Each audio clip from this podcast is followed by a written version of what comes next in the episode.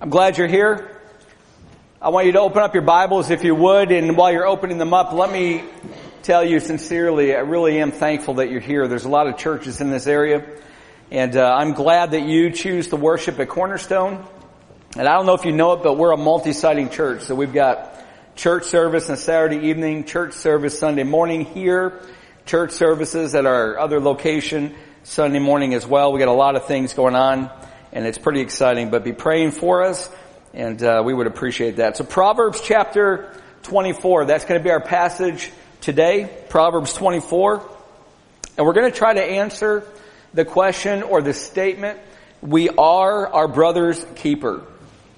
So let me tell you about something that was written back in the late 1990s. For some of you, you may not even have been born yet. For some of you, you might have already been old. But let me tell you about what was written in the late 19, 1990s that was about the church in the second century AD. Now listen to this. Now ready? You gotta listen to this because this is gonna set the stage for what we're gonna look at in Proverbs 24. Here it is. Rodney Stark in Christian History magazine 1998 wrote these words. In a world lacking social services. Christians were their brother's keepers. At the end of the second century AD, Tertullian, he was a Christian theologian, wrote that while pagan temples spend their donations, pagan temples spend their donations on quote, feasts and drinking bouts, Christians spent theirs to support and bury poor people to supply the wants of boys and girls destitute of means and parents and of old persons confined to the house. That's how the church was spending their money. And these claims concerning Christian charity were confirmed by those who were pagans, those who were not Christians. In fact, the pagan emperor Julian complained that the Galileans, the Christians, listen to this, support not only their own poor, but ours as well.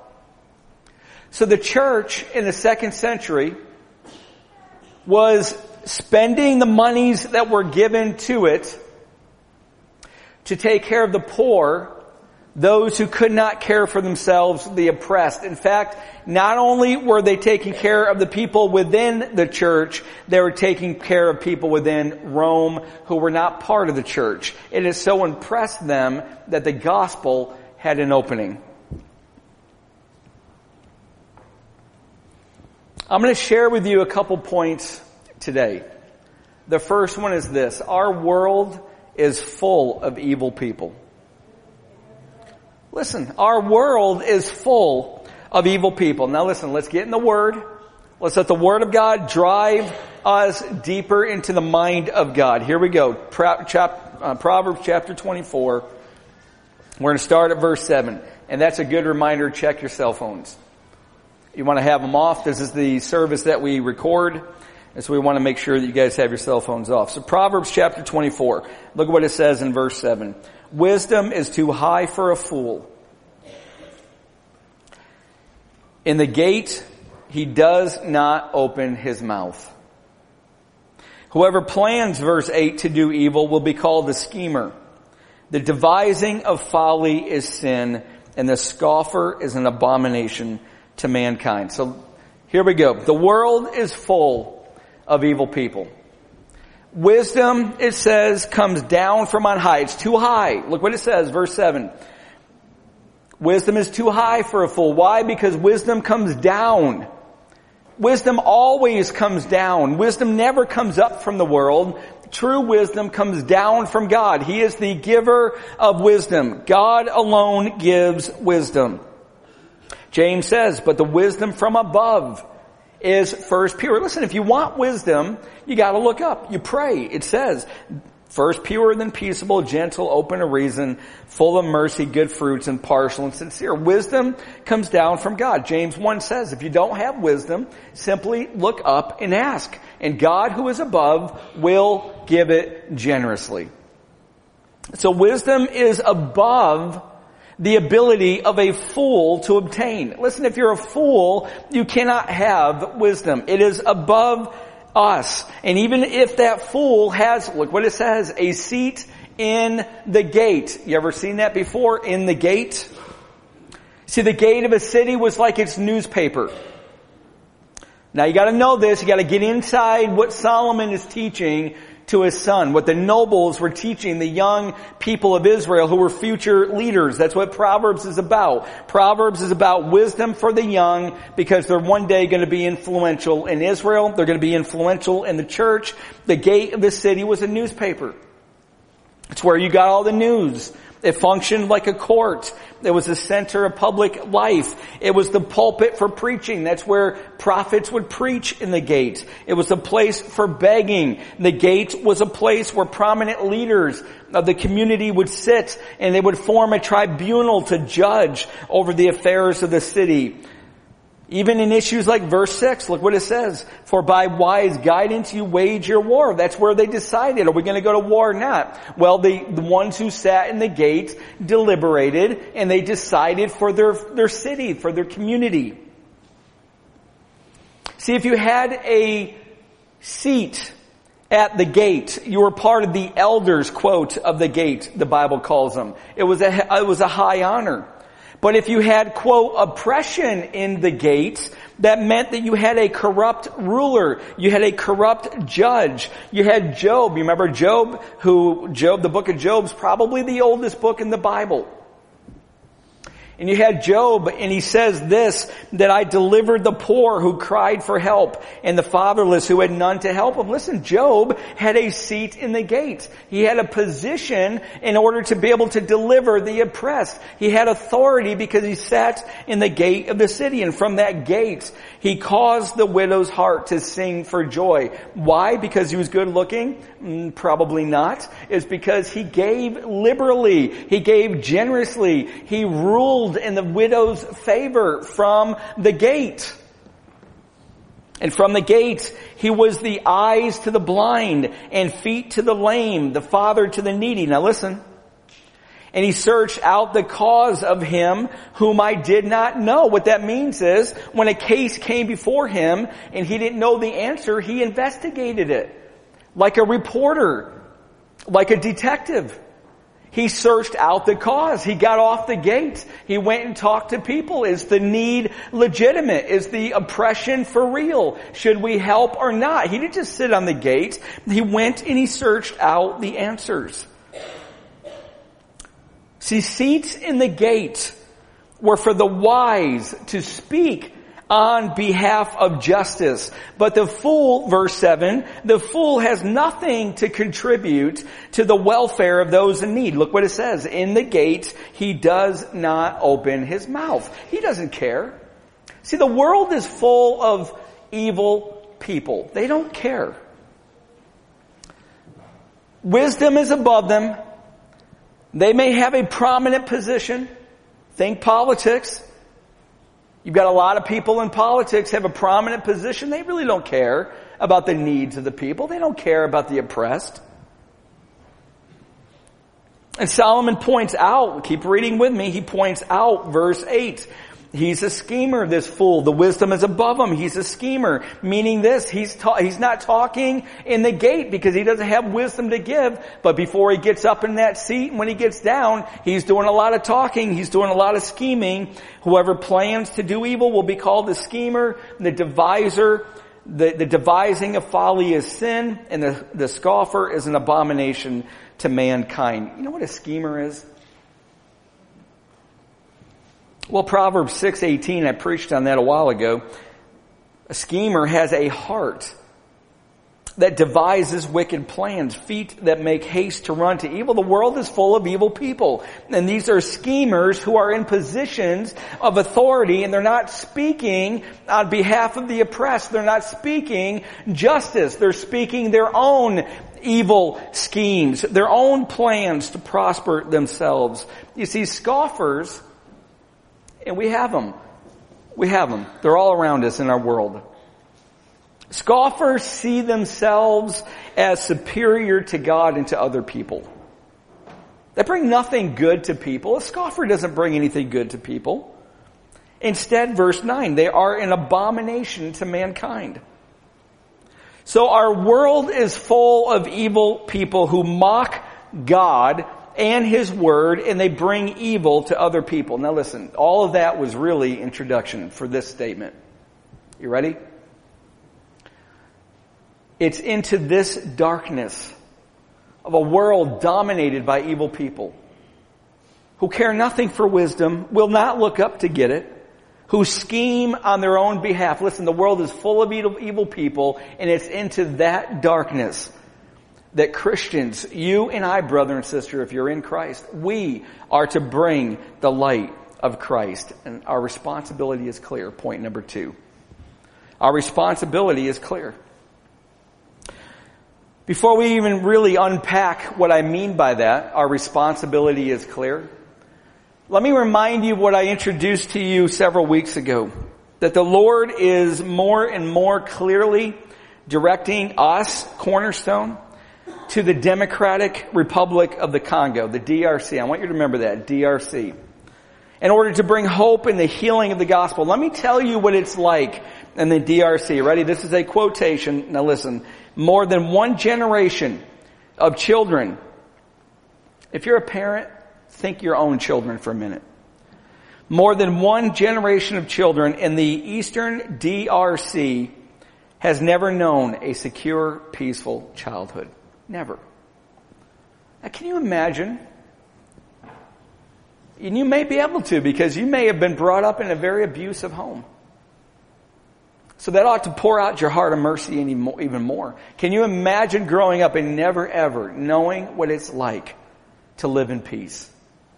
You've got an entire generation of people in the DRC. Since 1996, the nation has lost more than 5 million inhabitants due to war and conflict. Estimates are that of the 250,000 child soldiers worldwide, tens of thousands are active in the Great Lakes regions, the DRC region. And the typical way, now listen, the typical way that you recruit these child soldiers is to abduct them from their families, and to do that, you kill or maim their fathers, and you rape their mothers and their sisters, and you teach them to grow up to do the same. That's what they're doing over there. In fact, reports are that between 1.69 million and 1.88 million women have been raped in the DRC. It's a weapon of war that, quote, is designed to destroy the very fabric of society. Can you imagine? I mean, come on, I know we're Americans. We're pretty comfortable. But can you just get out of your comfortable life for a moment and just imagine that you're living in the DRC. You grew up in the DRC and you've seen these atrocities firsthand. We've got five people riding from our church. There's more, but five from our church riding bicycles down Florida this summer in the She's My Sister tour. They're raising money, they're raising awareness to bring Christ-centered trauma counseling to these very women in the DRC. And our responsibility is clear. Now, ready? This is the entire epicenter of this message. I mean, if you get, if you don't get what I'm about to tell you, then you're not going to get anything in this message. Our world is full of evil people. Our responsibility is clear. Here it is. When God shows you suffering, when He shows me suffering, it is our responsibility to do what we can to relieve it. That's our responsibility. You can't shirk that. Now some of you might, and I wouldn't blame you, some of you might be saying, well wait a minute. Africa is on a very, very large, very distant part of the world. The fact that you now know what is happening in Africa engages your responsibility. Well, somebody might be saying, well, no, wait a minute. We've got suffering around the east end of the Lehigh Valley. You're right. And our responsibility is to engage the suffering here as well. When God shows you suffering and injustice, it is your responsibility to do what you can to relieve it. Look at verse 11. Rescue those. Now here's the word of God. Just let its weight settle on you. Rescue those who are being taken away to death hold back those who are stumbling to the slaughter. Rescue means deliver. Deliver those helplessly caught in the strength of evil. They're caught in a grip of evil that is bigger than they are. And the Bible says you've got to rescue them. There's your responsibility. Because God is incredibly concerned with justice. And it's demonstrated all over the Old Testament, all over the New Testament. But let me show you one way that God is so incredibly committed to justice. In order to prevent murder among the community of Israel, God developed capital punishment. Well, Pastor Tim, I don't like capital punishment. It doesn't matter what you like. What's the Word of God say? God developed it. And He commanded it to be carried out mainly in four ways burning, stoning, strangulation, and one more that I can't remember. But I want you to see God's mercy against injustice, even in a murder charge, even in a capital charge. See, He commanded when they settled into the land of Israel, He commanded that there would be six cities set up, and those six cities were called a place of refuge. If you were accused of murdering somebody, unlawfully killing somebody, you could flee to one of these places of refuge and they would protect you so that you could have a fair trial. And it was commanded that no one could live further than 30 miles from one of those cities. You had to be within one fast day's journey from a place of refuge. And the roads, now listen, the roads to these cities were always by law meant to be maintained. And the cities were within 30 miles. So listen, they would repair the roads to these cities so that there would be no obstruction keeping somebody from finding justice to defend their cause. It was the victim's next of kin. Now listen, if I were, if I were accused of murdering somebody, the person that I'm accused of murdering, if it was proven true, the victim's next of kin, the person that I mur- mur- murdered, his next of kin would be the one that would have to execute me. It's not some dispassionate city guard or medical doctor or prison official. There had to be no less than two eyewitnesses. Circumstantial evidence was never accepted. The court was open all day. Listen, this is Jewish, this is the Jewish court. The court was open all day in case fresh evidence of the innocence of the accused was obtained. On the very day of execution, there would be a man sent all throughout the city in advance of the condemned person. So the condemned person is walking from the holding place to the place of execution. They would walk him through the city. Somebody would go out. He'd be called a crier. He'd be going out in front of that condemned person and he would be crying out and inviting any who had evidence of this man's innocence step forward now because God is preeminently concerned with justice. And you'd have a man at the courthouse with a white cloth, and within eyesight would be a man on horseback. And if there was last second evidence that would come into the court, the man at the courthouse would wave the cloth, the man on horseback would gallop to the execution site to stay the hand of the next of kin who was about to execute the person so that they could retry it. And there was never a limit to the appeal process. If new evidence came in 50 times, you retried it 50 times. Why? Because the world is full of evil people. People lie, injustice happens, happens, and that really, really bothers God.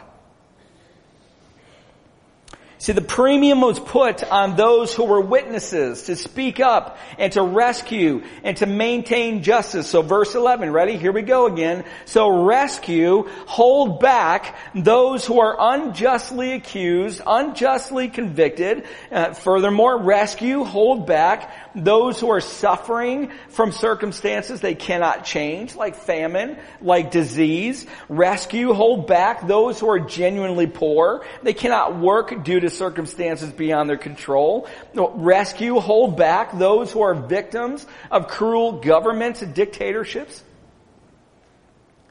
But you ready? Now listen to this. More than all of those, famine, disease, unemployment, dictatorships, more than all of those, rescue, hold back, those who are caught in the strong grip of sin and are on their way to hell. Listen, you're a witness. You're a witness of their ability to be exonerated, that they don't have to die in eternal death. Ride before them and cry out to their innocence. This is where Proverbs 24 is really going. Picture the horror that awaits people who do not know Jesus, who may have heard of him but have rejected him. And said, I'll find my own way. I don't want to go through Jesus. If it's the only way to the Father is through the Son, then I'm going to have Jesus plus, and that is no Jesus, or I don't want Jesus.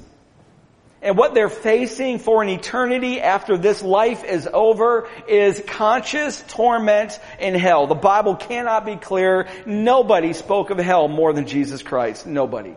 He created it. He created hell. He's going to be the one that puts people into hell. He's going to be the one that separates from hell. And he's going to be the one that, that, that invites all of us who have put our trust in Him to never even look upon hell and to look upon His gaze and enjoy His eternal blessing. And we, Christian, you and I, brother and sister, we are to rise up and declare the good news that God offers this person who's on his way to an execution site, forever separated from Christ. We're the witnesses. We're the ones that are to declare to them the good news. You can't be declared innocent because the one who was innocent died on your behalf so that you can live. That's justice. You might be thinking, well, God, you know what? I, the thing I have about God is that there's no justice in this world. Listen, if you wanted God's justice, every one of us would go to hell because none of us deserve it. You want God's gospel justice? Well, he took all of our sins, mine and yours, and he put them all on Christ. And then he took the very righteousness of Jesus Christ and he put it onto us so that we could be declared right before him and enjoy his favor forevermore. You gotta rise up. You gotta declare that good news that Jesus Christ offers. We who are the witnesses to this salvation who've been saved ourselves must speak. And you get back to verse 11. Here it is again rescue those who are being taken away to death. How better can you apply that to the gospel, the good news of Jesus Christ?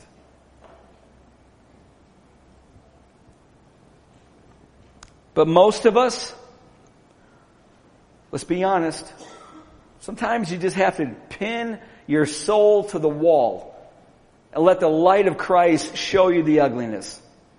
I mean, you have to do that. Because most of us make excuses.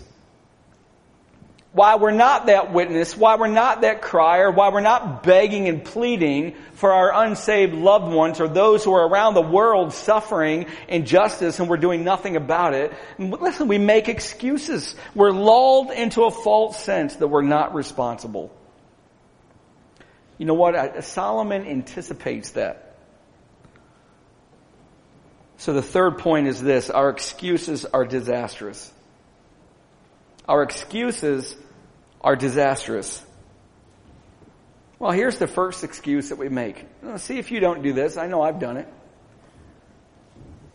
The first one is we cannot claim weakness. This is what Solomon's preempting. The excuse is that, Lord, we're too weak. Well, he's saying you can't claim that. That excuse is disastrous. Because we tend to see the scope of the problem Right? You see, you hear me give you the statistics of the DRC and you say, well, that's not only too far away, but that is so massive. There's nothing I can do. It's just too big. Or you've got a friend who's struggling, his marriage is falling apart, in your mind you're saying his whole family has struggled like this since I've ever known them. They're never going to change. Why would I want to get involved in their mess? Why get involved in something that's not ever going to change? Or you read statistics on the 150,000 children in the United States alone who are waiting for adoption. Did you know that? There's 150,000 children in the U.S. waiting for adoption. Or you hear that there's 1.2 million abortions in America every year. Or that 300,000 children per year in the, in the United States are forced into the sex trade. And each child generates, you know how much each child generates their pimp? 150 to $200,000 annually. And each pimp usually has four to five children. And so you read this, these statistics about adoption 150,000 waiting for adoption. And then you think, well, so many people that I know who've adopted, they've gone through terrible struggles. Why would I want to risk that for my family? And you start making these excuses. Or you see the, the, the largeness of the need and, and you think, what will my little bit of volunteerism do in the face of this huge need? Well, let me remind you something. Ready? Friends, you gotta remember this. Biblical saints, always face problems too big for them to deal with alone. Always.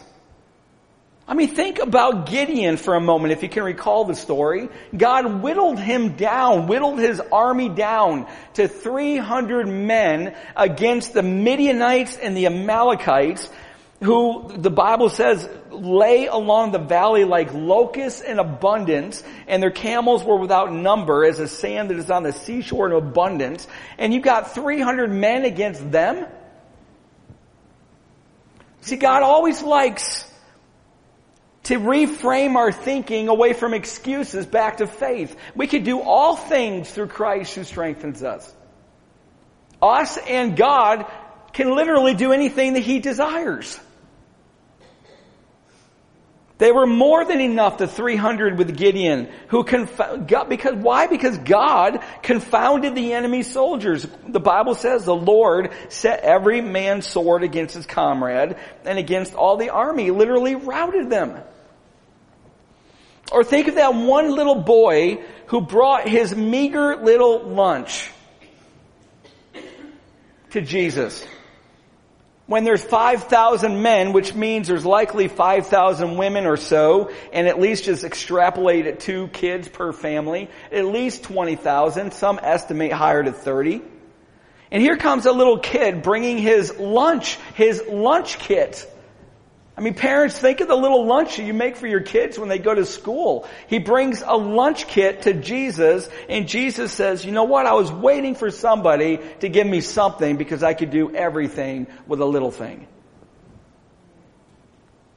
It was more than enough. Why? Because the Lord took it and He multiplied it. When you faint, look at what the text says. When you faint in the day of adversity, verse 10, the problem is your faith, not God. Your faith in God is too small.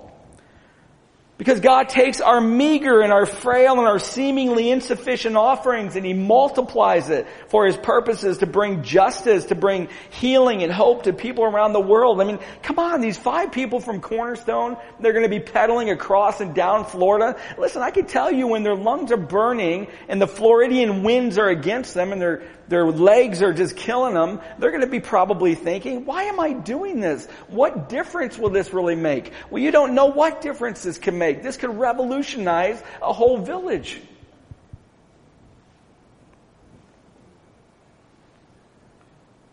Jesus took 11 untrained, raw, sinful men. He trained them. He used them to change the entire world. We're sitting here today because of those men, because of what Jesus did with them.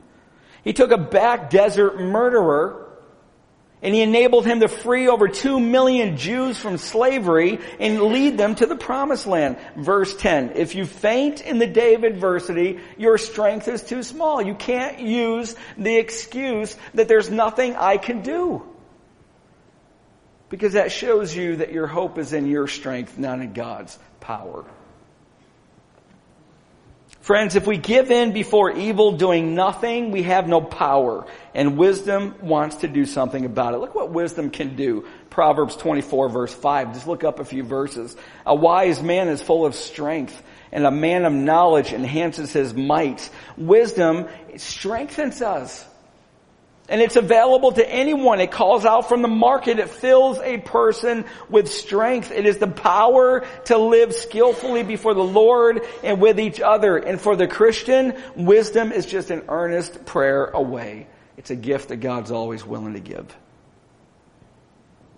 But look at the second excuse we cannot claim. Solomon anticipates it. We cannot claim ignorance. I mean, behold, if you, if you say, behold, we did not know this. Verse 12, behold, we did not know this. Well, does not he who weighs the heart perceive it? I mean, how many times have we said, I didn't know there was a need? You know what Job used to do? Job used to find out if there was a need, not wait for the need to be made known. See, in the Old Testament, people were primarily taught it was wrong to do wrong. Now listen, listen, you gotta get this. But Christ expanded on the law. He taught that it was wrong not to do right.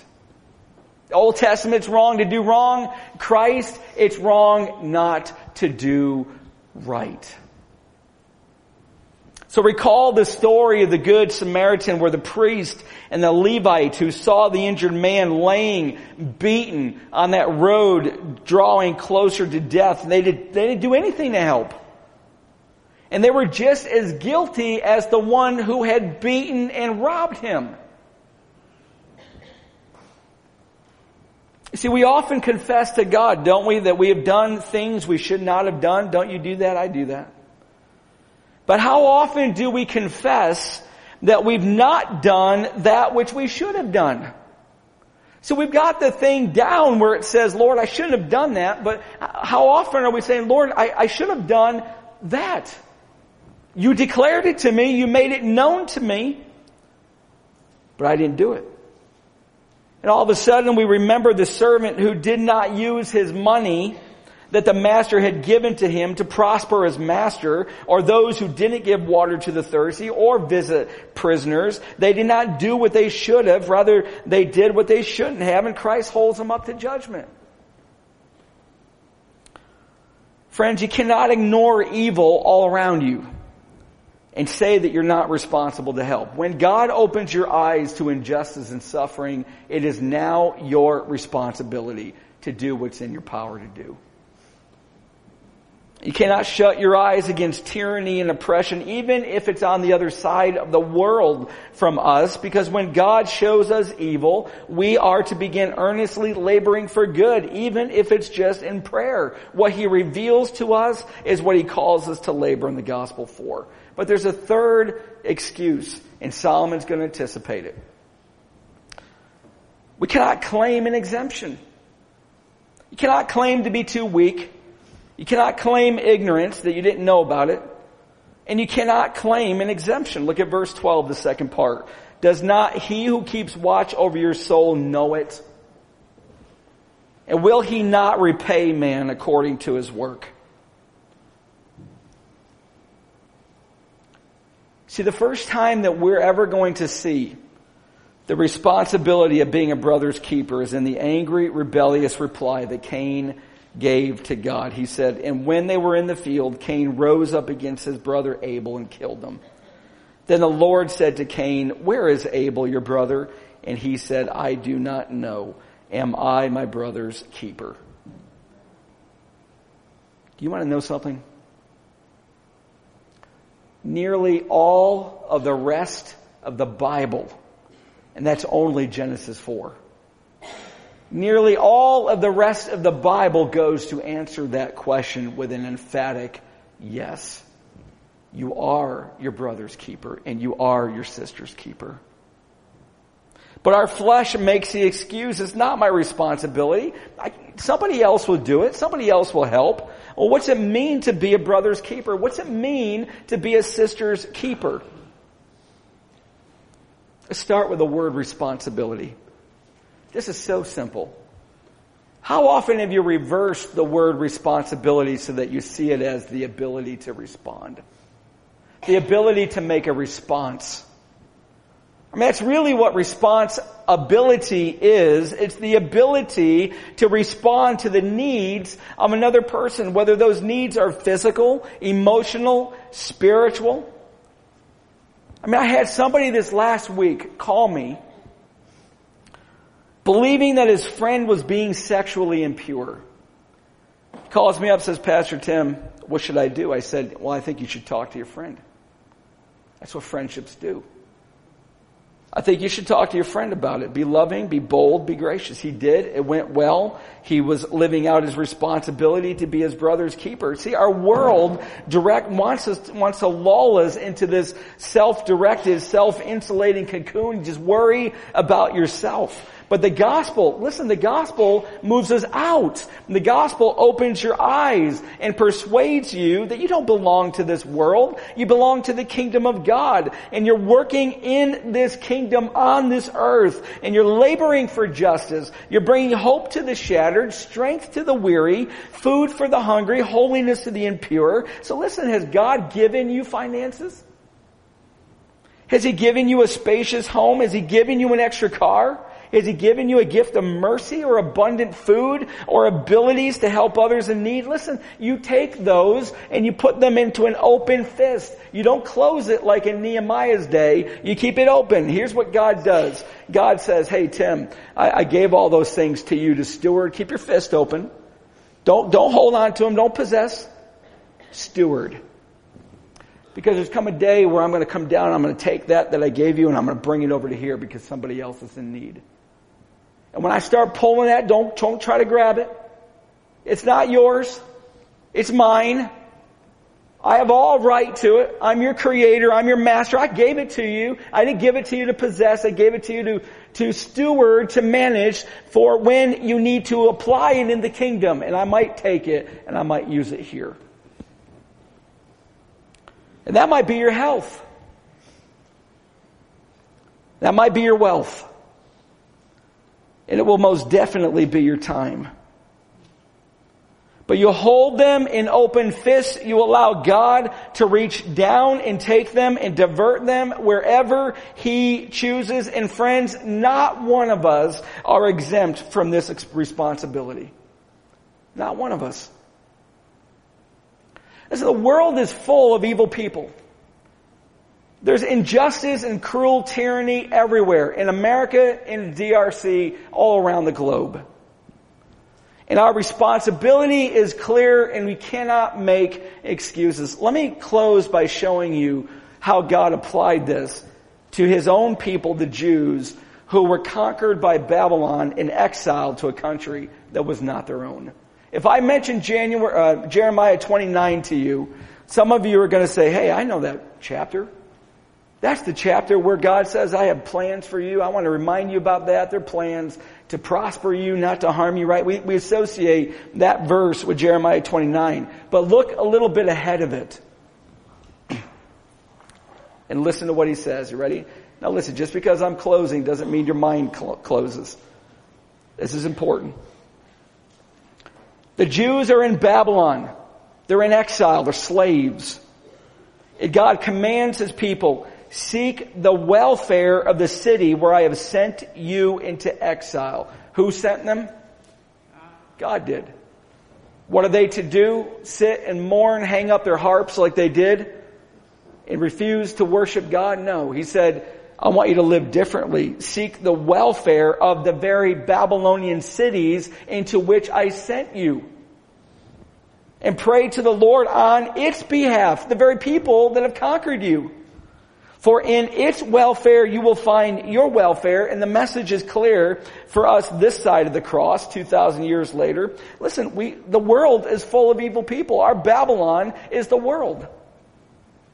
And we're exiles here, Christian. We're not, we're not citizens of this earth. We're pilgrims. We're citizens of the kingdom of God, right? But we live here around people who are caught up in the strong grip of sin under the scheming evil devil. The world is full of evil people. So pray, God's people, pray and act. Look what God says. Build houses and live in them. Plant gardens and eat their produce. Quit trying to escape the world. Christian, don't, don't create little Christian subcultures that you can live in to escape the world and hide behind the walls of the church. Get out. You gotta get out and seek justice. And you settle into the world, you be in it, but you don't be of it. Look what he says. Take wives, have sons and daughters. Take wives for your sons, give your daughters in marriage, that they may bear sons and daughters. Now listen, this is kingdom language. Multiply there and do not decrease. Get people saved. Give them the good news of the gospel. Multiply so that there's more in the kingdom of God tomorrow than there were today. You gotta witness. You gotta disciple. You gotta build God's family here on earth. You multiply there. Where is there? Well, it's at your jobs. It's at your schools, your dorms, your teams, your neighborhoods, your clubs, your gyms, your carpooling, your bus ride to work. God is infinitely concerned with those who are suffering, those who are on their way to hell. And we are to go ahead of them all the way to the execution site to the day they don't breathe anymore and cry out, there's a substitute for you.